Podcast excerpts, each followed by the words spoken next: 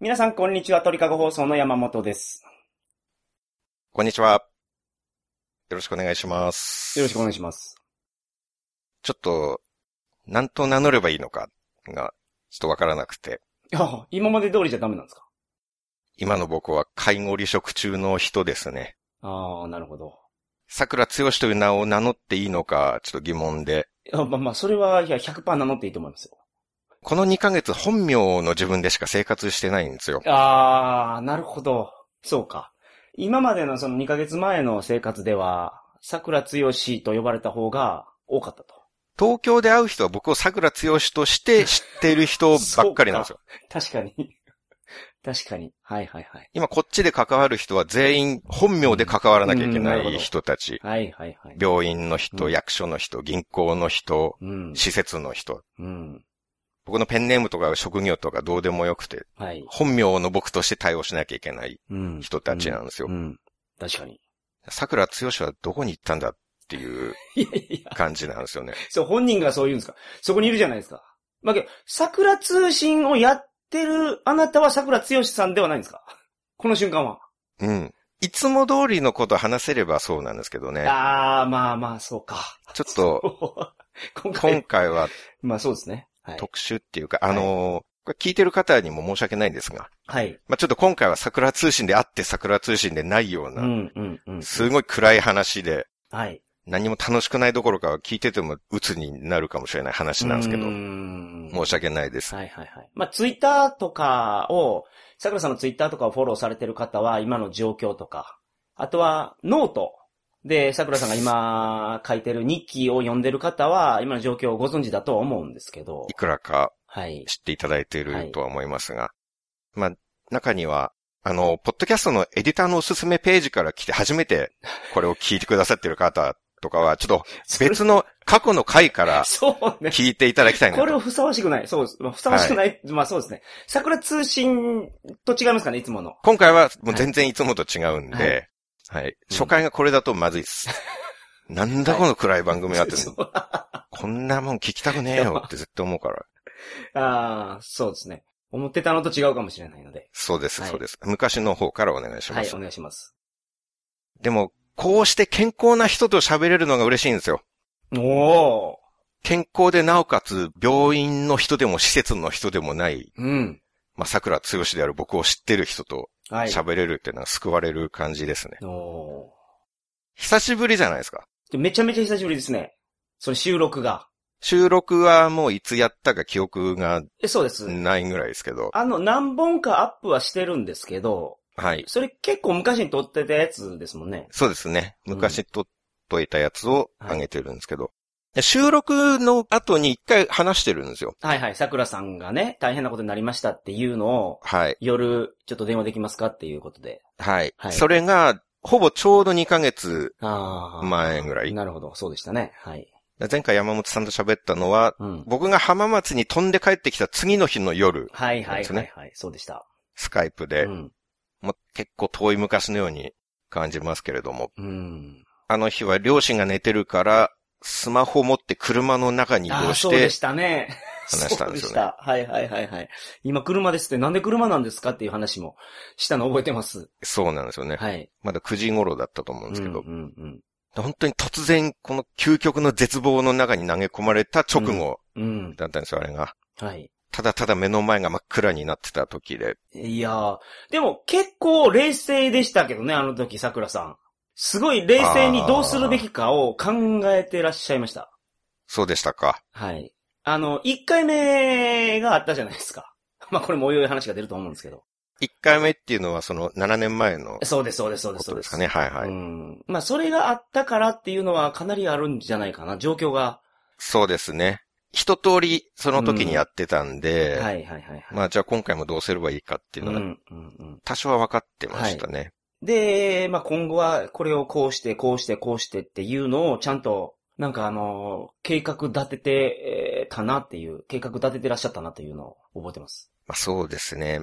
まああとは、まだその前の日に帰ってきたばっかりなので、うんうん。精神的にはまだそこまでダメージを受けてなかったっていうのがああ、はいはいはいはい。あって、まあ、元気が残ってたっていう。うん。でもそのなんか、まあ、弱音というよりは、その、なんかな、僕の生活が、その、終わってしまうっていうのに対して絶望はされてましたけど。うん。でそっから、まあ、こうやったら立ち直っていけるんじゃないかっていう道筋は、もうご自身で考えてらっしゃいましたよ。うんあの時点で。そう、そうですね。うん。まあでもそうするしかなかったっていうか、まあまあ、はいはいはいはい。だあの前の日に突然母親から電話かかってきて、はい。だそれがただならぬ様子だったんで、慌てて浜松に帰ってきたんですよ。うん。で、そしたら両親とも精神を病んで、うん。正気を失っている状態だったっていう、うん。結構悪夢を超える現実が、うん。来た感じでねこれは、そうですね。で、桜さんは一人っ子ですから、そうなんですよね。ご両親が頼れる人がもう、桜さんしかいないと。そうなんですよ。そういう状況で、お母さんが頑張って頑張って頑張った末に、ダメになってしまって、電話かかってきたと。そう、そこまでは、そんなことになってるとはつゆ知らず、うん。普通に東京生活をエンジョイしてたんですけどね。うん、うん、ジムから帰ってきて、電話受けた時のあの絶望感といううん。か、うん、それから2ヶ月経ちますけど、まだ浜松に釘付け状態なんですよね。はい。一回だけ東京に戻ったんですよ。はい。10月の末に。うん。でも、部屋の荷物をまとめて業者さんに引き渡してトンボ帰りっていう。うーん。で、また、今僕は浜松におりますけれども。はい。で、ちょっと今回近況報告の趣旨なんですけど、とても1時間やそこらで話しきれないので、うん。まあちょっとざっとはい。話します。まあ細かいことはノートにそうですね。書いておりますので、うん。ノートっていうウェブサイトで、はい僕の身に起こっている出来事の詳細を書いておりますので。はい。で、まあとにかく、親が突然両方とも精神的におかしくなって、うん。で、僕が対応しなきゃいけなくなったんですけど、7年前も同じシチュエーションがあったんですね。はい。それで僕がうつ病になっちゃったんですよ。そうですね。で、あの時はしばらくして東京生活に復帰できたんですけど、はい。今回はちょっと無理かなと。うん。東京の暮らし、うん。自分の居場所に戻れる見込みがちょっと立たないんですよね。はいはいはいはい。だから前回は、その、まあ、浜松の方で、桜さんのうつ病が発、発症してしまって、東京に戻れたから、まあ治療に専念できた、あですよね。で、今回は戻れる目処が、まあ立たないから、うん。桜さんが潰れるわけにいかないっていうのは、かなりのプレッシャーを感じてらっしゃったなっていうの。はい。前との違いは、前は父親がまだ戦力だったんですよ。はいはいはいはい。うちのはいはいはい。なるほど。だから母がおかしくなっても一応僕と父親で対応するっていう感じでできたんですけど、うん。うんうんうんで、僕が東京に戻っても一応父が母の面会とか行けたんで、はい。で今回その父もおかしくなってるうん。ので、うん、まあそれが先で、それを受けて母がおかしくなったんですけど、うん。ら戦力がもう僕しかいないんですよね。はい。ここ何年かうちは母親で持ってるという家だったんですよ。うん、なるほど。実家が。はい。結構似たような状況のご家庭多い気がするんですようね。んまあ、男性の方が、結婚するときに年上が多いですし、そう。あと平均寿命も男性の方が短いから、そうなんですよね。うん。だから先に旦那さんの方がちょっと、調子が悪くなる。ですよまあ、肉ね。体的にも精神的にも、まあ、どちらが先来るかわからないですけど。はいはい。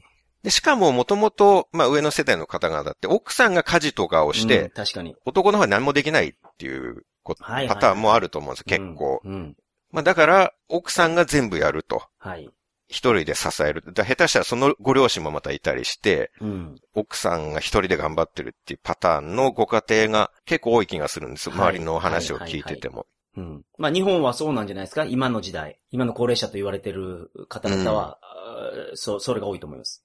だからそこで、まあ子供の世代もい家にいればいいんですけど、うん。まあ僕のようにっていうか、まあ東京で住んでる人とは結構多いと思うんですけどね、地元を離れて。はいはいはいはいはい。だ実家を出ている子供としては、うちは母親で持ってるなぁと。うん。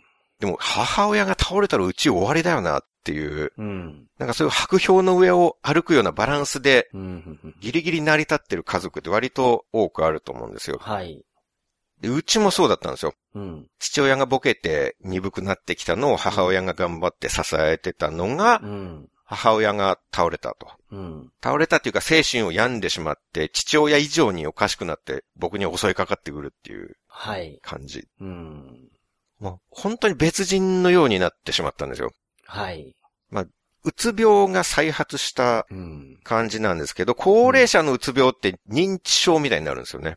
あー、なるほど。落ち込むだけとかじゃないんですよ、全然。うん。その、ものが覚えてられなくなったりするんですか？そうなんです。あのーまあ、急に料理も運転も複雑なことができなくなるんですよ。はははは。なるほど、なるほど。で、それが進行がすごい早いんですよね。認知症って多分年単位でじわじわいくと思うんですけど、はい。うちは今回に限っては1週間ぐらいでそこまで。あ行ったんですよねはいはいはい。あとは、なぜかじっとしていられなくなって、うん。で、不安の妄想が止まらなくなる。家の中を行ったり来たり、こう、うろうろ歩き回りながら、はい。不安の言葉をぶつけてくるんですね。もう終わりだとか、破滅だとか、うん。みんな頭おかしいよみたいな、はいはいはい。あらゆるネガティブな妄想を言葉にするんですよ。うん。で、僕が、お母さん病院行って治さないとって言っても、うん。これが治ると思うの？もう治んないよ。うん。病院なんていくらかかると思ってるの？お金なんてあるわけないじゃん。もう破産だよってう。ん。お金ない破産するっていう妄想が一番強いですね。ああ、まあ、うん。それはね、やっぱ日本の家庭は、老後の問題があって、うん。に2000万問題でしたっけ？まあ、そういうのがあるから、まあ皆さん持ってるんじゃないですか。お金がなくなると生活維持できなくなるからっていうのが、やっぱあるからそれが出てくるんでしょうね。例えば経済的にそういう状況じゃなくても。そうなんですよね。はい。まあ先生の話を聞いても結構、もうお金の不安っていうのは大きく出てくるみたいですね。ちょっと具合が悪くなると。なるほど。うちは一人っ子なんで、はい。まあ養育費一人分だったわけでしょ。ああ、はいはい、そうですね。まあ通帳確認もしたんですけど、まあ世間の平均くらいの親世代の貯金はあるんですよね。だから、ほらお金これだけあるでしょ破産しないよ、治療費くらい払えるよってはい言ってもダメなんですよ。うん。貯金があったってお父さんボケちゃってるんだからお金出せないよ。うん。いや、僕がお父さん車で連れてってう、ん、うん、うん。お金出してくるから大丈夫だよってうん、うん、うん。言っても、いや、カードなんて1日5万円しか出せないじゃん。うん。入院したら何百万もかかるのに、うん。とかうん。いう感じなんですよ。うん。まあ、何百万もかからないですよね、まず。そうなんです。保険も高額療養費制度もありますから、はいはいはいはい。あ、そうか。あの、生命保険でしたっけ？入院保険でしたっけ？まあ、それも入ってらっしゃるんですね。まあ1日いくら、はいはい。っていうのが出るしはいはいはいはい月の医療費は限界が決まってるじゃそうないですか。ですよね。はい。まああと、ATM の限度額もうん5万円ってことはないんですよ。確認したんですけど、一応100万円ぐらいの設定になってるから、うんうんうんうんまあだからその1日5万円ってこともないと。そうなんです。うん。っていうのを説明してももう無意味なんですよ。うん、なるほど。えー、剛くんも頭おかしくなってるよって言って、うん。こっち。が狂ってるっていう言い方をされてしまう。なるほどね。で自分の中でどんどん不安を膨らませて、うん。その不安こそが正しいと思い込むっていう。うん。で、これは、いつもの母とは全く別人なんですよ。ああ、なるほど。もともとこういう不安が強い人では全くなくて、ああ、お母さんは。本当に真逆、はい。後ろ向きなことなんて全然言わない人なんですよね。うんうんうんうん。まあ、心配があったとしても、特に僕にはもう全くそれは言わない。うーん。それはね、やっぱね、ノートに桜さん書いてましたけど、母親とはやっぱりそういうもんだと思いますから。うん。あの、息子のことを心配かけたくないとか。そういうものなんでしょうえねえ。そうだと思います。うん、これは、まあ、うちの母に限らずだとはい思いますけどね。はい。だからまあ、一般的な母親像なのかな。はい。はい。その、こっちが大人になっても、うんなんかご飯作って、おかずとか送ってきたりして、まあ結構ね、みんなそういう感じだと思そううんでですよね。すね。はい。だから、いい関係の家族は、家族やったと。桜さんちもね。お母さんが健健全っていうか、お母さんが元気な時は。うん。その10日くらい前に電話で話したんですけど、その時は全く普通ですから、はいはいはいはい。それからの4、5日の間にもう急になんか悪魔に取り憑かれたような状態に。なって、全く人が変わったんですよね。はい。で、原因はストレスが許容量を超えたことで、うん。7年前とほぼ同じなんですけど、はい。まあこれもちょっと細かい経緯は、ここでは略とはい。させていただきます。うんこれも書いておりますので、はい。読んでほしいなと。うん。で、言葉の大事さ、うん。マイナスの発言っていうのは本当に人の心を病ませるなっていうのを改めて身に染みたんですよね。うん。7年前はこれに毎日毎日付き合わされて、うん父も倒れて僕もうつ病になったんですよ。うん。でやっぱり言霊みたいなものっていうか、うん。ここまで極端じゃなくても、ネガティブなことってなるべく言わない方がいいんだなって、うん。愚痴とか文句、うん。ネガティブな発言というのは積み重なると、聞いた相手を病気にさせるほどの攻撃力があるんですよ。うん。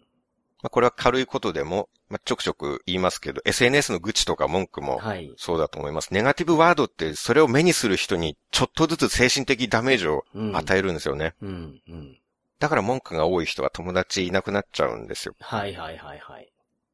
と言いながら、この2ヶ月は僕がその悪い例になってしまってますけれども、うん。ちょっとツイッターでもネガティブなこと書いて、今もね、ちょっとこうしてリスナーさんの気持ちを暗くするようなことを喋って申し訳ないなと思いますけれどうも。ん、うんまあこれはけど、なんていうのかな。あの、こういう状況に陥る方、陥るっていう言い方は良くないかもしれないですこの状況になってしまう方って、あの、日本では結構いると思う思いますけどね。いや、まさに陥るですよ。はい。まあだから、それを、桜さんがその、この情報を配信することにはすごい意義があると思います、僕は。あの、ノートを書いて、日記を書いてることにも、すごい意義があると思います。そうですね。なんか、まあ収録は準備して臨むんで、前向きなことを書こうと思えばいくらでも書けるんですけど、はい。なんかそうす、そうやってまあ、ここは飾っても意味ないな。うん。っていうかここの感情とかを切り取りたいなと思ったんですよね。はいはいはい。うん。で、で、逆にポジティブな発言の良さも痛切に感じたことがあって。母が料理できなくなってるから、うん。僕が毎日パンとかお惣菜とか買ってたんですね。はい。母はほぼネガティブなことしか言わないんですけど、一回うんお惣菜の肉じゃがかなんか食べて、うん。あ、美味しいって言ったんですよ。うん。その美味しいって言葉が嬉しかったんですよ。うーん。なるほど。ちょっとそれ涙出そうですね、ほんまに。なるほど。まあ、その、うん。まあ、もうありふれた言葉ではあるんですけどう、ん、なるほど。朝から晩までもうダメだとか破滅だとか言ってる母親から美味しいっていうポジティブな言葉が、出出ただけでまあ一瞬なんですけど気持ちが救われたんですよね。前向きな言葉ってこんな気持ちが楽になるんだっていううん。言葉の力を感じました。うん。で、あとは、まあこれは料理好きな方から今更何言ってんだっていうことだと思うんですけど、はい。僕が作ったわけじゃなくて、できたものをただ買ってきただけなのに、うん。それでもなんか僕が買ったものを美味しいって言ってもらえただけで嬉しいんだなっていう。うん、なるほど。うん。これは料理ど素人の気づきなんですけど、はい。買ってきても嬉しいんだったら、じゃあ自分が作った料理を美味しいって言ってもらえるのは、この何倍も嬉しいんだまなあ、。そうなんでしょうね。はいはいはいはい。じゃあ食べる方としても、うん。作ってもらったものに美味しいって言ってあげることって本当に大事なことなんだな。はいはいはいはいはい。改めて噛み締めました。うんうんうんそして、山本さんは、はい。奥さんとか彼女の手料理がまずかったら、正直にまずいって言うって 言ってましたけれども、それがどれだけ人でなしな行為かっていうことも改めて噛み締めまなんでしたねそこ。で置こうとするんですか？すごいじんわり来てたのに今。あの、美味しい時は美味しいって言うんですよ。美味しくない時は美味しくないって言うっていう。それがどれだけ人の心を傷つけているかっていうこともね。あ、そうですね。うんはい。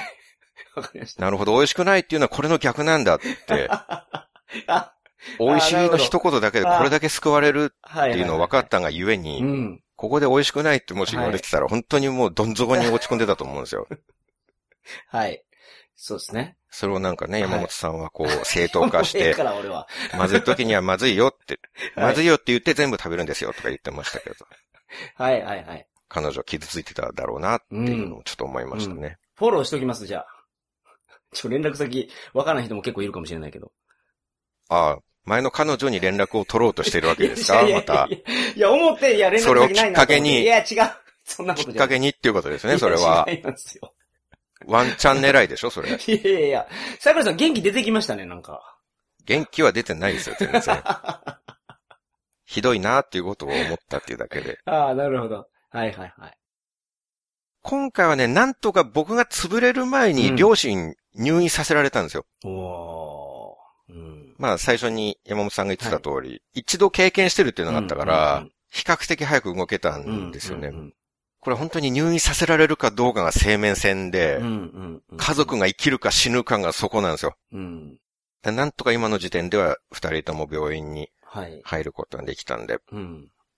まあ入院させたらさせたでちょっと違う苦しみに苛まれたりもするんですけど、まあ、ね状況が完全に解決してるわけじゃないから。解決は全然してないですからね。まああとは、その自分の親を精神病棟に入れるっていうこと、うんうん母は前と同じ病院に入ったんですよ。はい。で当然その7年前の入院っていうのは母の中で嫌な思い出で、うん病院に連れて行くときに怖い怖い言うんですよ。うんなんか怯えてる感じで。はい。自分の親をそんな怯えるほど怖いところに入れてうん置いて帰ってくるっていうのが、この理性と感情の戦い、うんなんか分かってるんですよ。まあそれしかないとか、はい。治療のためにはそもうそれが一番いいっていうのうはん。十分分かってるんですけどね。7年前はその入院をしさせて、それで治ったわけですもんね。治ったんです。完全に。まあ一年近く入ってたんですけど、はい元通りに復活して出てきたんはいはいで、はいはいまあだから明らかに入院させたっていうのはもう正解なんですけど、はい。はい。そう感情的な部分うん。でなはる、ほど。もっと他に道はなかったんだろうかっていうなんか、その申し訳なさっていうのがあるんですよね。はい。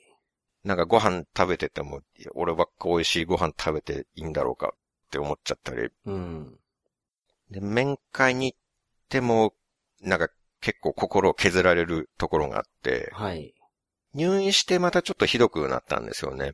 はい。もともとストレスが原因なんで、うん。そんな嫌なところに入るっていうところは、うんまあ、もちろんいい、いいところなんですよ。その治療という面では。はいはいはいはいはい。でも母の感情としては嫌なところだから、そのストレスがまたドーンと増えるんで、はい。混乱ぶりが結構増してて、うん。でその状態の親に会うっていうのはまた、なかなかこのエネルギーがいるっていうか、うん。面会に行っても病院に着いて駐車場でしばらく車から出れないんですよね。うーん、なるほど。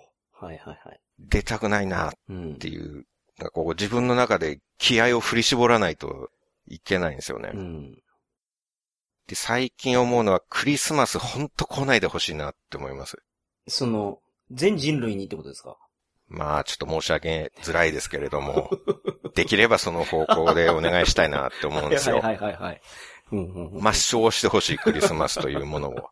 ああ、それはどういう気持ちからそうなってるんですか？何にもウキウキした気持ちにならないですもああ、桜さんがね。ん。うん。はい。逆にそのギャップっていうか、あ周りの楽しそうな人、幸せそうな世間とのギャップ。ホームセンターに2、3日前に行ったんですけど、はい。まあ当然クリスマス仕様でクリスマスソングとか流れて、うん、うん、うん。で、アナウンスで今年のクリスマスは家族で楽しく過ごしませんかって言ってたんですよね。はいはいはいはい。その、コロナやから。そういうことでしょうね。はいはいはい。だから出かけずに、まあ家族揃って過ごしましょうみたはいいな。言ってるんですけど、そういうのがいちいち心に刺さってくるんですよね。うん、なるほど。なんか思い知らされちゃうというか自分の、それに対してうちはこうなんだっていうのが。で、ちょっとこの場を借りてお礼を言いたいということがありまして、はい。今回こういう事態になってかなり早い時点でツイッターでカミングアウトしたんですよね。うん。7年前のこと僕隠してたんですよ、結構。はい。うつ病になった経緯とかも話したり書いたりしたこと今までないんですよね。うんうんうんう。うんんまあ、本当はうつ病っていうことも隠しておくつもりだったんですけど、はい。桜通信のその復帰の放送で山本さんが桜さんうつ病になったんですよねって思いっきり病名を出して言ってたんで、じゃあ僕のデリカシーのなさが。まあそれでまあそのぐらいはいいかっていう感じでね、はいはいはい。はいはうい。つ病にはかかりましたっていうなるほどこと言ってたんですけど、はいはい。ちょっとやっぱり家族のトラブルを晒すのが恥ずかしいとかうん、みっともないって気持ちがあったんですよ。うんうんうんうん。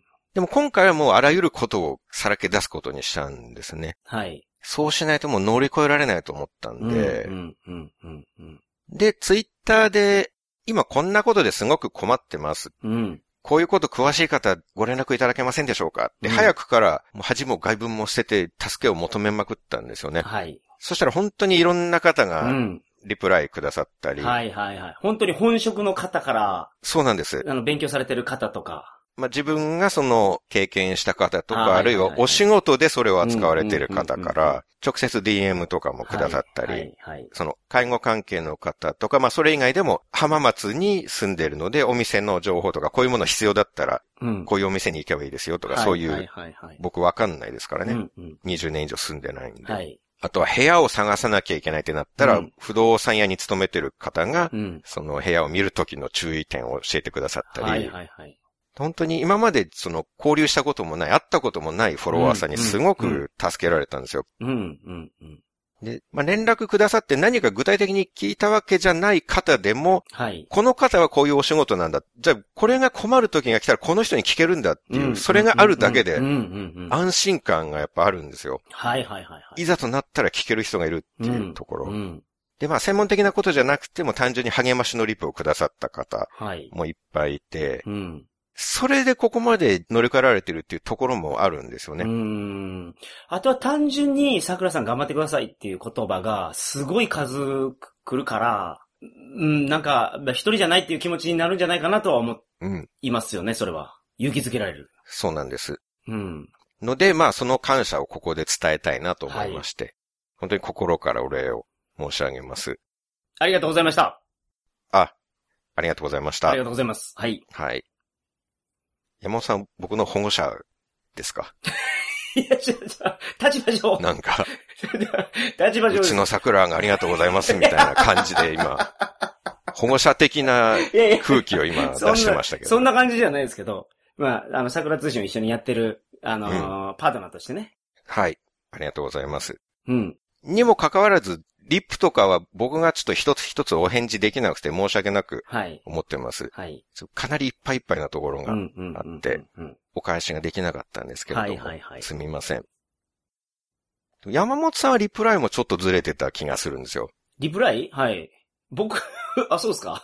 僕が一瞬東京に戻った時にはい、リプしてくれたんはいはいはいですよ。はい。僕、またその時ネガティブなツイートしてたんですよ あ、ね。なるほどね。はいはいはい。あの、1ヶ月ぶりに東京に戻ってこれた。うんうんうんうんでも、、これから急いで荷造りしなきゃいけない。うん。引っ越しなんて絶対したくないのにう、ん。なんでこんなことしなきゃいけないんだろう？はい。みたいな愚痴書いたんですよ。うんうんうん。そしたらそのツイートにうん山本さんが力強く、お帰りなさいって そう。ポジティブな言葉をね。書いてくれたんですよね。全力で、ポジティブなやつを。お帰りなさい、びっくりマークはいはいはい。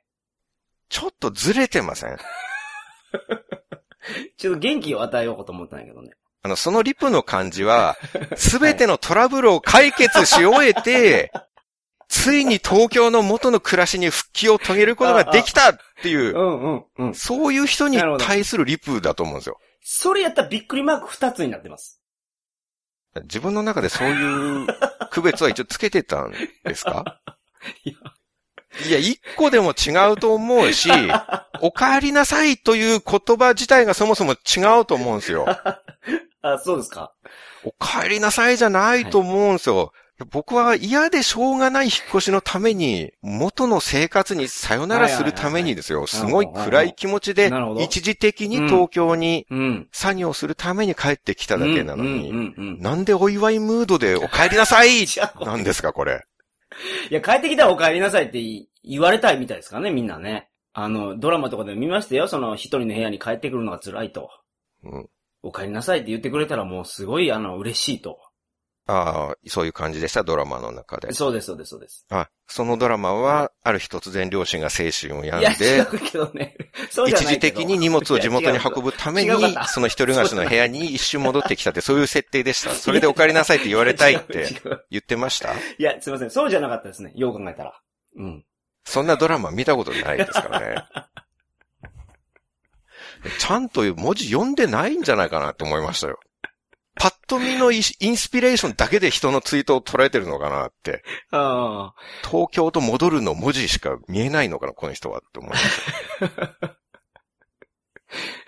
ので、まあ、リプをくださったはい。山本さん以外の方には 感謝しております。あ、そうですよね。はい。はい。ありがとうございました。あと、ノートの方もすでに、これ無料記事にも関わらずはい、ご支援くださった方がいて、素晴らしい。これも本当に助かってます。うんうんうん。本当にありがとうございます。はいまあ、あのー桜さんがお話しされてたのは、ご両親の、その、介護に関するお金は、まあ、ご両親の貯金でなんとかなりそうだと、いうことではあるんですけど、まあ、桜さんが今お仕事できてないので、うんこういう支援は本当に助かると思いますね。まあ、一応、その、それを仕事といううんうんうん。立ち位置ではいるんですけどね。あ、その日記。はい。が、はいはいはいはい。まあ、僕としては文章を書いて対価を。いただくっていう意識ではいまはいす。はいはい。なんか、そのかわいそうだからお金あげるっていううん。感じでなくて全然大丈夫ですよっはい。ていう。うんそれあくまで文章に対してうん価値を感じてくださったらお願いしますっていう感じですね。はい。山本さんもありがとうございます。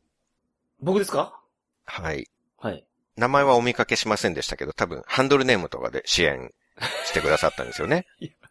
すいません。僕支援のやり方分かってなくて、全然何もあの、手つけてないですけど、あの、ええそんなバカな。ああ、そうですか。はまあまあ、ね。うん。そこはまあ今、はいもう言った通りですよ。物書きとしての一応、うん、うん、うん。プライドがありますので、別に僕の文章に価値を感じてくれなかったら、1円たりとも払う必要はないのであ、わかりました。あくまで対価を払う価値を感じてくれた人に自発的にこうサポートをしていただきたいなとはい。思います。強制するものではないので、はい、はい、はい。はい。だから山本さん、自発的にサポートしてください。わかりました。任せてください。じゃあこの収録が終わったら自発的にやってください。はい年内にね。いや、今日中に自発的にサポートをしてください。自発的にね。自発、これ自発的なんですかね？そそうですよ。自発的にってすごい言われてますけど、はい。いや、強制するものではないね。ああ、まあそうですよね、はい。はい。あくまで文章に対する 対。価っていう面なので、はいはいはい。今日中ですよ。自発的に。今日中。今日中に必ず自発的に、自発的な、あれ？自発的な気持ちに今日なれっていう話です。ああ、なるほど。ああ、そこは指示するけど、自発的な気持ちになれを指示してるだけですもんね。強制的に払わせるものではないですけど。ああ、なるほど。はいはいはい。まあ、自発的になってっていうことは強制してもいいんじゃないかっていう感じではいるかな。あはい。あ、あなるほどなるほどなるほど。うん。まあ、あのー、26年はい。住んでないんですよ。ここに。ああ、浜松に。うん。そこに久しぶりにもう2ヶ月で、孤立感がすごいんですよね。おー。僕帰ったらいつも会う同級生とかはいなくて、うん。本当に暗黒の子供時代を過ごしてたので、はい。桜剛っていう名前で活動し始めてやっと僕は人並みの人生になったんですよね。あ あ、そうですか。うんはいそれは東京以降なんで、うん浜松に自分の居場所はないんですよね。あまあ、一応唯一入れる場所は実家だったんですけど、あ。はい。そこにいた二人の家族が二人ともおかしくなって精神病棟に入ったっていう。うん。うん。だから知らない街に一人でポツンと放り出された感じ。その中で病院と老人ホームを回る毎日。っていううん。うん。うん。今、父に入ってもらう施設探して、はい。もう連日見学に行ってるんですよ。うん。1日2箇所3箇所とはいはい。回らなきゃいけないんですけど、うん。なんか世界に自分一人だけになった感じがするんですよね。うん。あとは、こう今までの自分がいなくなる、自分が消えていくような感じがします。どういう意味ですか？今までの自分がなくなる？俺はどこに行ったんだろうって思うんですよ。はい。あまりにも今の自分がこれまで20年ぐらいの自分と違いすぎて、はいはいはい。いる場所が違うし、うん。周りの環境も違うし、やってることも何にも変わっちゃって、うん。自分はこんな人じゃなかったはずなのに、うん。日々暮らしてて思うっていうか、うん。今まで付き合いのあった人の中からも自分の存在が消えていくっていう気がしてます。いや、そりゃないでしょ。うーんうん。あのーまあ、数少ない長い付き合いの友人とかに、い、はい。や、実は両親が具合悪くなっちゃって浜松帰ることになったんだとかうん。言うんですけど、うん。うん。ああ、そうなの？大変だねっていう感じ。うん。なんていうのかな。まあ、結構釣れない感じなんですよ。はいはいはいはい。下手したら返事も来ない感じなんですよね。うん、なるほど。あれ、そんな関係性じゃ今までなかったのに、なんでこれで返事来ないんだろうっていうのが、なんかね、うん。偶然じゃないぐらい何回かそういう感じになって、うん。その、ちょっと僕気持ちがわかる部分があって、はい。その友人の、うん。僕も立場が違って、なんか友達から両親の具合がとか、それで地元に戻るとか言われたら、うん。うん、大変だね、一言ぐらいしか言えない気ど。がするなっていうか、うん釣れない対応僕もしたかもしれないんですよね。うん。だって暗いじゃないですか。はい。暗い話にあんまり巻き込まれたくないですもんね。うん例えば今年僕が忘年会とか行ったとして、はい。僕の隣の席とかに来たい人いないだろうなと思います。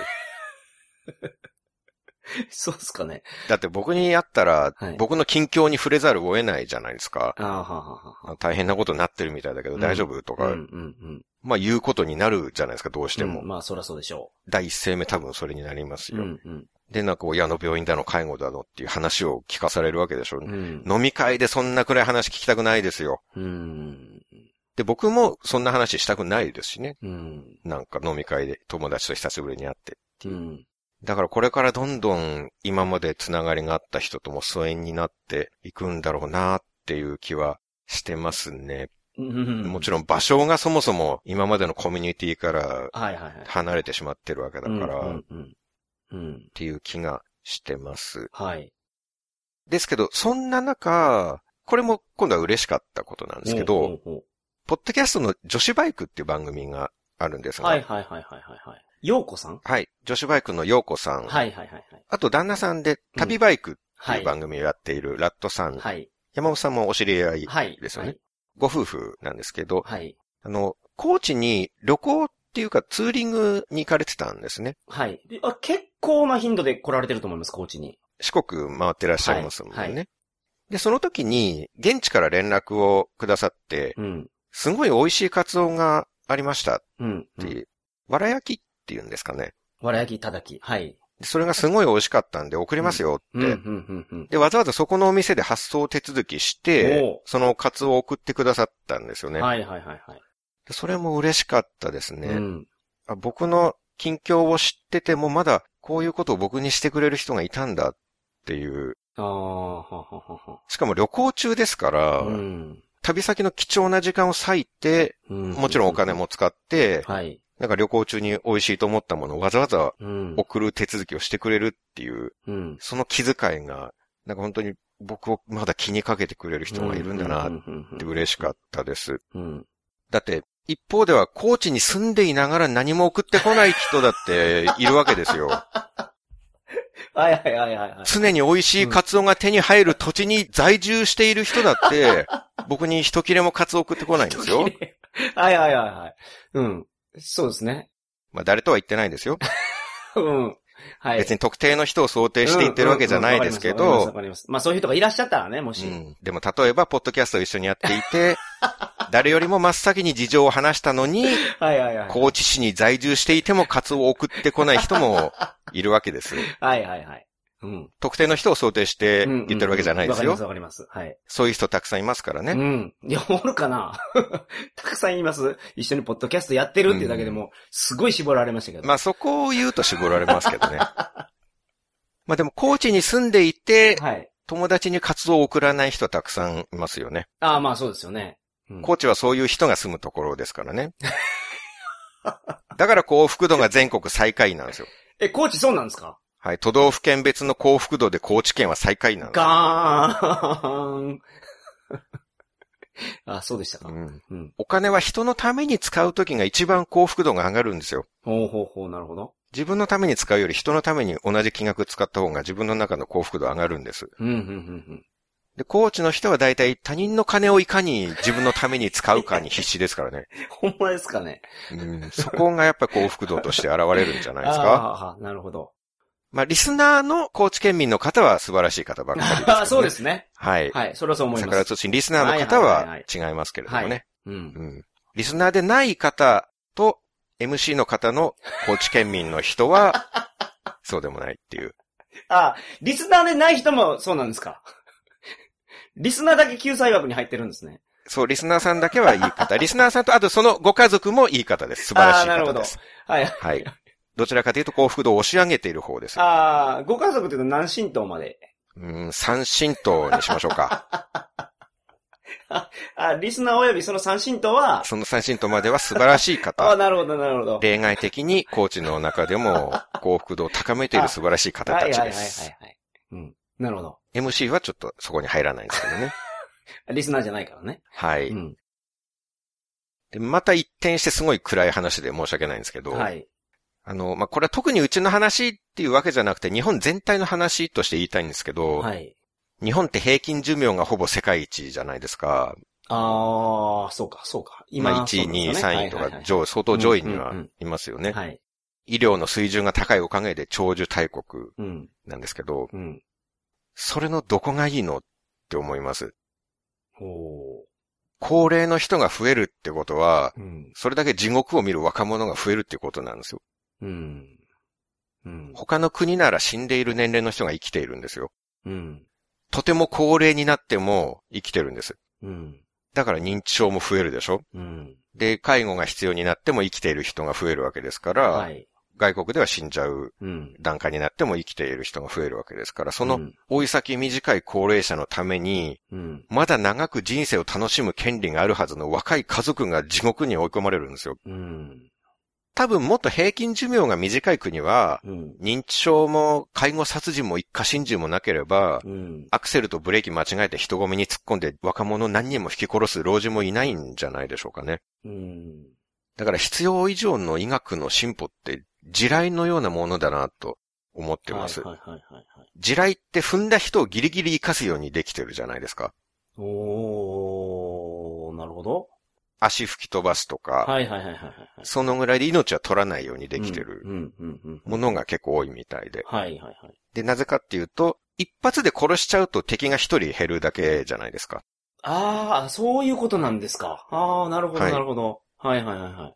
でそれが足を吹き飛ばすぐらいで活かしておけば、はい。さらに何人かのうん。敵を、こううん敵戦力を削減できるんですよ。その、足が吹き飛んだ人の治療をしたりとか、うん。その人をなんか安全なところに逃がしたりとか。そうですよね。まあなんか、まあ仲間ですからね。そういうことは人間しちゃうからね。うん。死んでたらまあ、しょうがないじゃないですか。はいはいはいはい。とりあえずは、うん。ほっといて、まあ、後で、まあまあそうなるでしょうね。まあ戦闘状態やったら。うんはい。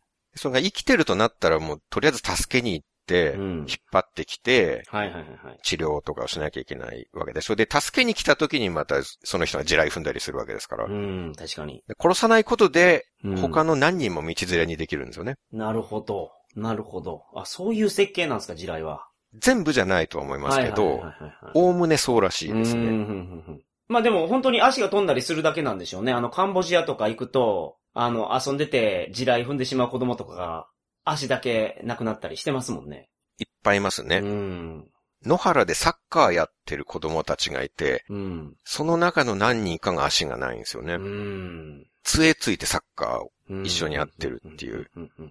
日本でそういう光景があったらちょっとビビるうんそうでしょうね。と思いますけど、まあ僕はそれを見てビビったんですけど、はい。なんかカンボジアではもうそれが普通になってて、うん。なんか誰もその足がない人がいるっていうことを気にしてる様子は一切なく全力でみんなサッカーをうん。やってましたからね。うん。何人か足がない人が混じってるのがもう普通の光景になってましたね。ということはだから死なない程度、子供でも死なない程度にうん。なってるってことですもんねなるほど。だそそれが医学の進歩によって作られた超高齢化社会なのかなって思思ったんですよね。うん。もう長く人生を生きて終盤に差し掛かっている、結構ギリギリで生きている老人を面倒見るためにまだ若い家族が人生を吹き飛ばされる。うん。っていうある日突然罪を犯したわけでも事業に失敗したわけでもない普通に暮らしている若者の人生を終わらせる介護って何なんだってうん。ものすごい理不尽さをうん。感じます。こんなことがあっていいわけがないって、うん。なんかぶつけようのない憤りをはい。感じますね。うん。もちろん、その、僕自身医学に助けられてますから、はい。盲腸の手術したり、抗生物質いろいろ飲んだりしてるんで。うん。うんまただなんか、まあ、見ようによっては無駄に見える延命とかのうん。医療に関しては、そういうことを僕ははい。思いました。うん。僕も、やっぱり先のことを考えると、半分は人生終わってる気分なんですよ。はい。もう旅行とか言ってる場合じゃないですから、うん。今はね、はい。ここにいなきゃいけないんです、僕は。はい。国内旅行すらいけないんですよ、もうん。う。本当に夢を見てるみたいですね。うん。俺を元の人生に戻してくれってはい。叫びたいです。うん。英語も頑張って勉強してたのに、どんどん忘れていきますね。のもう、突然英会話もジムも、うん。こういう関係も、通ってたマッサージも近所のお店も散歩コースもうん。住んでた部屋も何もかも消滅しましたから、うん。20年かけて作ってきた自分の居場所をいきなり捨てなきゃいけなくなったんですよね。うん。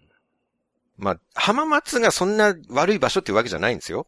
はい。浜松が悪い場所だから嫌だっていうわけじゃなくて、うん浜松で幸せな生活を送ってる方はたくさんいますし、はい。ほとんどの方がもちろんそうでしょう。うん。車さえあればすごく便利な街なんでもありますしね。はいはいはい。なんですけど、僕はいきなり二人の精神を病んだ人と一緒に、この20年以上離れていた家で暮らさなきゃいけなくなったっていう。うん。で、昔ここで暮らしてた時楽しい人生はなかったわけですから、うん。学校では日陰の存在でしたからね。はい。本当に忘れ去られたような生徒だったんで、楽しい思い出はないです。はいだ。から僕にとっては、ここはうん嫌な場所なんですよ。なるほどなるほど。もしかしたら浜松自体が悪い街っていう可能性もありますよ。あれ？なんでですか？いや誰かが言ってたんですけどいや、浜松のキャバクラ最悪だってすごい文句言ってた人がいたんですよい。や、そんなに、そんなに言ってないけどな。ちょっとポロッと言ってただけなんですけど。いや、その、たまたま良くなかったですね、あれは。いや、それも許して。いやでもキャバクラ一つとっても、まともな店がないような最悪のお店があるレベルの 街っていうことですよね。いやいや、たまたまその時は良くなかったです、じゃあ、浜松自体が良くない街だっていうことも、その話を信じるとすればですよ。それを言った方を信じるとすればそうなっちゃうなって。うん。すいません。いや、撤回していいですか？やっぱりあの、浜松のキャバクラすごい良かったな、今考えると。そうですか。今日、ここでも撤回しますわ、それも。撤回ですか？撤回。はい。ちょ、まあ、一件しか行ってないんで、一件じゃちょっとデータ数が少ない、N 数が少ないから。一回目に外れ引いただけかもしれないですかたまたま入った一軒目のお店が最悪なお店に当たるっていう点でもちょっと悪いところっていうことになる気がしますけどね。ら。あ、そうですか？だってこれだけキャバクラ経験の長い山本さんがですよ、いや、僕、うん。キャバクラを知り尽くしてると言ってもいい山本さんが。自分の培った勘を信じてパッて入ったお店が最悪だったっていう、もそれを考えるとうね、ん。その言葉がね、今となって重くのしかかってくるんですよ。そんなに重く？うん相当重くのしかかってますね、それ。ポロッと言っただけなんやけどな。はいうんなんか救いを求めて、よし、キャバクラにでも行って、楽しもうって思っても最悪なわけでしょ、そこが。いやいやいやたまたま、たまたま僕が行ったところはね、だからそういうはい。こともあって、うん。まだ、ちょっとトラブルの渦中にいるんで、はい。そのショックから抜けてないので、うん。なんか生きてて意味あるのとか、思っちゃいますね。それは、あると思います。そそれもあると思うけど、間違いなくありますから。まあ、トラブルが起きて、これが解決することを望んでる方もたくさんいらっしゃるでしょうし、その後には桜さんのあの元気な桜さんになってもらって、桜通信であったり、新しい書籍であったりを待ち望んでる方はめちゃめちゃいらっしゃいますから。うーん。まあ、その、その気持ちは本当にありがたいですけれども、うん。うーん先が分かればまだいいんですよ。はいはいはいはい。まあ、例えばこれが1年後に収束するとか。そうですね。はいはいはい。それとは1年間頑張ったらいいとかね。はい。病気にしても、全治何ヶ月とか、だいたい予測がつく病気ってあると思うんですよ。あー、なるほど。はいはいはいはい。そうですね。例えば骨を折ったりしたら、はい。全治、まあ6ヶ月とか。うん。で、6ヶ月後にはもう治りますもんね。いや、それだったら余裕ですよ、僕の精神状態としては。うんうんうんうんうんでもそれが、この精神科案件の場合は全く変わってくるんですよね。うん。なるほど。だからこそこんな状態に住みたいところに住めない、うん。やりたいことができない。うん。そして、もしかしたら何年も、うん。最悪何十年もこういう状態で暮らしていかなきゃいけないかもしれない。うん。と考えるともう死んだ方がマシだとは思いますね。うーん。そうは思わないでほしいけどな。はい。まあそう思っちゃうこともあるってことですね。その頭をよぎることがそういう考えもあるっていううんうんうん。ことですよ。で、一方ではもちろん、いつまでもそれではいけないっていう意識ももちろんあって、はい。ちょっとトラブルが大きすぎたんで、うん。まあ本来何かがあって2ヶ月も経ったら復帰してて当然だと思うんですけど、ちょっとあまりのトラブルぶりにまだ、今まだちょっと復活しきれてないのでそう思っちゃうんですけど、はい。でもまあちょっと一区切りついたら切り替えなきゃいけないなとは思ってうん。ます。うん。もう過去には戻れないんで、こうなってしまった以上は、やっていくしかないわけで、うん。まあ希望は捨てたらいけないとは思ってます。はい。で、野望としては、うん僕まだ東京の部屋は引き払ってないんですよ。うん。うん。うん。荷物を運び出したんですけど、うん。部屋は契約中で、だからしばらくは浜松にいながら、ネットでできる活動は少しずつしていって、はい。で、やがて何かが落ち着くことがあれば、東京と行ったり来たりしながら。二重拠点生活でこの、なんとか自分本来のはいはいはい。元の人生というものに復帰したいなとうん。うん。うん。思ってます。はい。まだ僕、自分の人生を生きる権利があると思うんですよ。もちろんもちろんもちろん。若くないけど、年寄りでもないんでう、ん。AKB 劇場とか行きたいんですよ。はい。いつも行ってたマッサージも行きたいし、はい。飲みにも行きたい。うん。知り合いは本当にみんな東京にいますから、はいはいはい。東京でトークイベントとかもまた出たいなとうん。うん。うん。思ってます。はい。まあそのためにちょっとずつ、あの、リハビリをしていきたいなと。ほうほうほうほうほうほう。なるほど。仕事のっていうか、はいはい。活動のっていうか、うん。そろそろ、まあ今まで本名で暮らしてましたけど、はい。何割か桜剛として、うん、うん、うんうん。この地でもこう、生きていきたいなと。素晴らしい。まあ、それ大歓迎です。大歓迎。はい。まあネットでできることといえば、うん。この収録はここでできますから、そうですね。はい。で2ヶ月以上、ちょっと止まってましたけれども、うんそろそろ再開をしていきたいなとはい。思うんですけど、ただしばらくリハビリトークという形で、やらせていただきたいなって。ああ、まあまあ、そうか。うん。僕、7年ぶりにうつ病の入り口行ったんですよ。はい。そう嫌ですよね、その、感じが迫ってくるのは。はい。まず怖いでしょうし。経験してるだけに本当によくわかって、うん。その、うつ病がどういう状態かを経験してわかっているので、はい。もうなるなっていうのが、うん、うん、うん、うん、うん。で、その状態まで行ったんですよね。うん。で、その限界のところで、なんとか、まあ母が先だったんですけど、その後、もうやばいってところで父をなんとか先生に話して入院させてもらって、うん。まあ入り口のところで一応済んだっていう感じ。はい、はい、はい、はい、はい。なんですけど、まあちょっと引きずってはいるので、まだうんバカバカしいギャグをこう、緻密に考えて、なんか原稿書いて喋るっていうまでの気力がうん。まだないので、なるほど、なるほど。なるほど。ので今後何回かしばらくの間はあんまり原稿も書かないで、うん。雑談みたいなはい、はい、はい、はい。軽い感じでやらせていただきたいなと、うん。僕の喋るリハビリとして受け止めてはい、はい、はい、はい。ほしいなと。本当この2ヶ月まともに人と喋ってないんで、うん。おかしくなった人か、病院の先生とか、うん。区役所の人とか、ソーシャルワーカーさんとか、そういう方としか喋ってないので、うん。区役所の方と面白トークしないですからね。いやね、それボケてたら、お前帰れって言われますからね。うん。で僕が施設に、あなた介護保険に申請した方がいいんじゃないですかっていうことになりますから、あ なるでしょう、それは。はい。モノマネ披露したりしないですよ、そこで。本当、はいはいはい。この方を保護しなきゃみたいなことになりますからね。はいはいはいはい。バチェラーのモノマネとかそうでしたら。いや、まあそうですね。あの、書類を出してきたときに、あの、ドリピン出てくるあの、蜂の女性の、うんあのモノマネとかをしてながら出したりしたらね。はい。こいつやばいやつやと。うん。アイスティングゼムっていう あやつね。そうか、やっぱりあれですね。すごい本気のやつを期待してましたけど、今。うん、ちょっと。そこまでの、あその、エネルギーが溜まってないですね。今メンタルがそこまでいかないんですよ。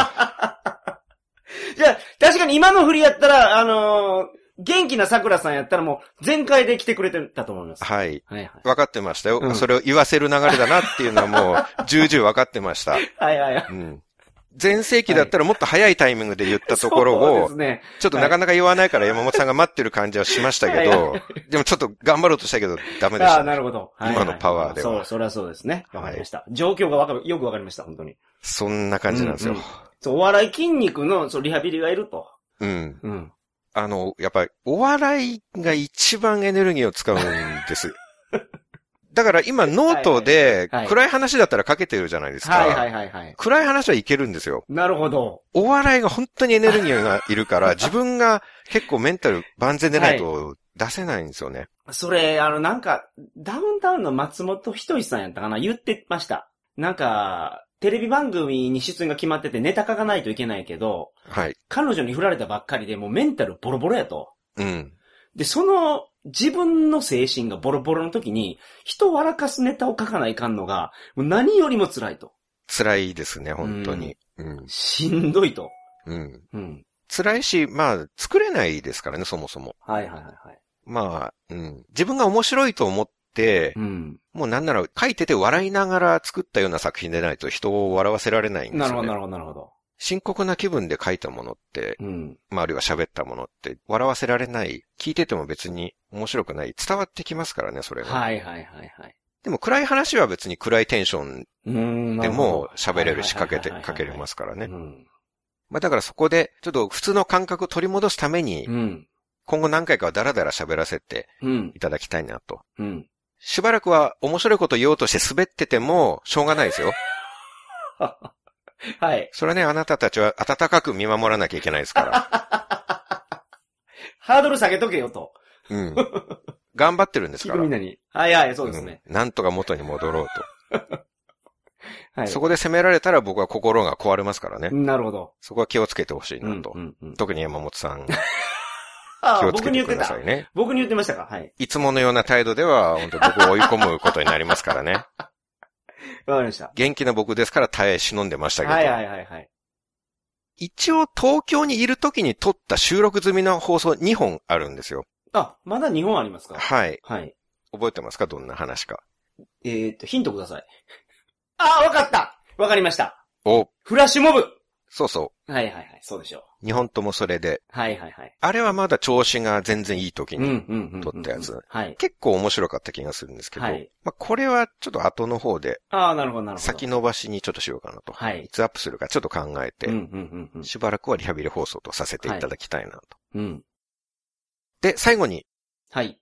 あの、ノートでうん。今回、まあ、この2ヶ月で起こっていることと、うん。あと7年前にうちに起こったことっていうのをこと細かく書いてます。うん。これを読んでほしいなとうん。思います。うん。当面は無料記事なので、はい。まあ、一区切り書き切ったら有料にしようかなと思ってるんですけど、はい。まあ本当にこればっかりは誰にも同じ目にあってほしくないんですよ。うん。僕嫌いだなって思ってる人もいて、はい。仕事ですごい迷惑かけられた人とか、うんうんうん嫌いな人何人かいるんですけど、はい。嫌いな人にもこれは味わってほしくないって思うんですよ。ああ、なるほど。嫌いな人を思い浮かべてう、ん。あの人がもし僕と同じ状況になったとして、うん。そしたら僕はそれを知った時どう思うだろうって想像しても、うん。いやー、嫌だなって思うんですよ。うん、なるほど。嫌いな人だとしても誰かがこんな目に遭ってるって考えるとすごく辛くなる。はいはいはいはい。やっぱまっとうに生きてる人は誰もこんな目に遭っちゃいけないと思うんですよね。うんうん。だからこそ、うちに起きた出来事を知っておいてほしいなっはい。ていう。うんう。ちはなんでこうなってしまったのか。こうならないためには一体どうすべきだったのかっていううん。ところを、まあ主に精神科の病気っていうことについての経験と反省ですね。はい。なんかこれをちょっと一人でも多くの人に伝えるのがうん。自分の役割かなとはいはいはい。思ってて。はい。作家である自分にこれが起きたっていうのは、まあうんこれを書けっていう、うんことなのかなとうんまあ特に僕の場合は精神科の部分でいろいろ経験したので、うん。そこのちょっとこれは伝えなきゃっていうところを書くまでは無料公開にしておきます。はい。で、ノートの記事への、あれ？ノートっていうのは何かはみんなご存知？いや、それね、ちょっとそもそも言った方がいいかと思って。あノートっていうインターネットのサービスがあるんですよね。そうそうそう。はい。。あのーコラムを書いたりとかはい。して、記事は有料無料が選べて、無料でも、あの、寄付みたいなやつができるんでしたっけ？まあ、ブログみたいなもんですよね。ほうほうほうほう。ノートっていう名前のサイトがうん。あって、うんまあ誰でも書けるブログみたいな感じなんですけど、まあ、無料記事があったり、有料記事があったりするんですけど、うんうんうんリンクを桜通信公式サイトの今回の放送の記事のところにはい。貼っておきます。はい。あるいは僕のツイッターでも頻繁に更新情報をアップします。。はい。あとは、えー今回は YouTube にもアドレスを貼っておきます。はい。この YouTube の説明のうん。欄にアドレスを貼っておきますので、はいどこかから飛んでいただければ。タイトルにマザコンという言葉が入っているので、はい。ノートのサイトを直接飛んでマザコンで検索しても出てくるかもしれないです。なるほど。タイトルが9月24日のマザコンっていうはい。タイトルなんで、はい。何かしらの方法でうんちょっと探していただきたいなと。ただ絶望的に暗い内容なんで、はい。メンタルが丈夫な時に読んでいただきたいとうんうん思います。あと、無料記事でもサポートというのができますので、はいはいはいはい。投げ銭みたいなものですね。うんうんうん。僕の文章に価値を感じてくださったら、サポートをしていただけたら大変嬉しいです。はい。なんとか東京の部屋を死守したいなとうん。思ってるので。うん、うん、うん、うんので、まあ、ノート他、うん。はい。僕の本とか、この桜通信の過去放送なんかもうん。買ってくださるとはい。大変嬉しいです。うん。桜通信はなんとその、まあ、2020年の、あの、 Editor's Choice ですか？に選ばれた番組ですから。アップルさんのアップルさんのね。エディターのおすすめというところではいはいはいはい、光栄にも選んでいただけましたのでね。うん。だからタイミングが良かったのか悪かったのかっていうことですよね。本当に、はい。ポッドキャストのトップページに出てくるわけじゃないですか。うんうん、今はね。今年のベスト番組みたいなはいはいはい。それで最新回を聞いてこれですよ。